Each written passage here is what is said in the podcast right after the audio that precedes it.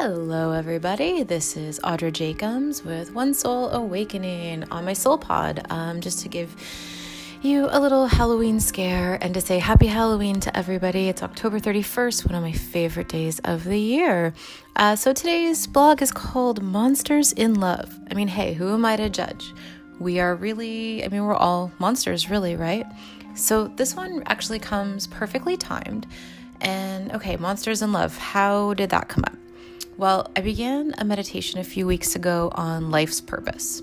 I love me a good walking meditation, you know, drop the kids off at school, pop one on like in my headphones or however, walk about six kilometers or so before starting my workday.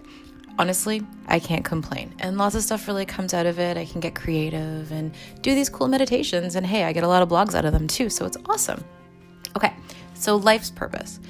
To be honest, not super high on my list of things I feel like I need to understand at the moment, but I wanted to do it.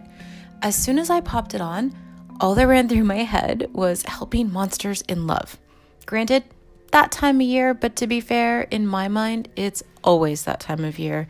So I don't know, let's see what came out of it.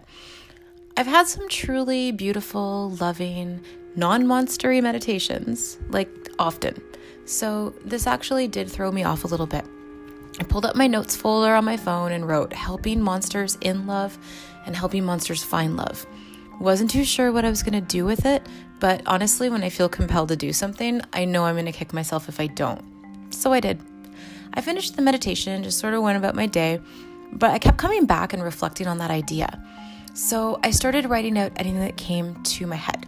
It hit me. We are all monsters.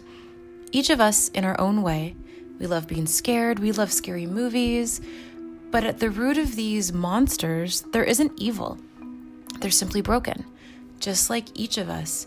Maybe that hits a chord for some people, but really, do you know anyone who has it all together? Like, truly? Probably not, and that's totally okay. Whether we are emotionally a monster, physically, mentally, whatever way, we each have something in us that I'm sure we can tie into monster culture to the root of that monster view.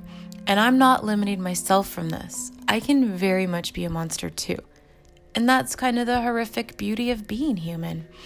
I love monsters. I've loved monsters ever since I was a kid. Heck, my first crush may or may not have been Doug Bradley, but only as his infamous alter ego. I've always really been drawn to monster movies, so really this popping into my brain is kind of a neat chance for me to dig a bit on what those words really meant to me. And they showed me a really neat duality of the humanity within such monsters. We are the monsters.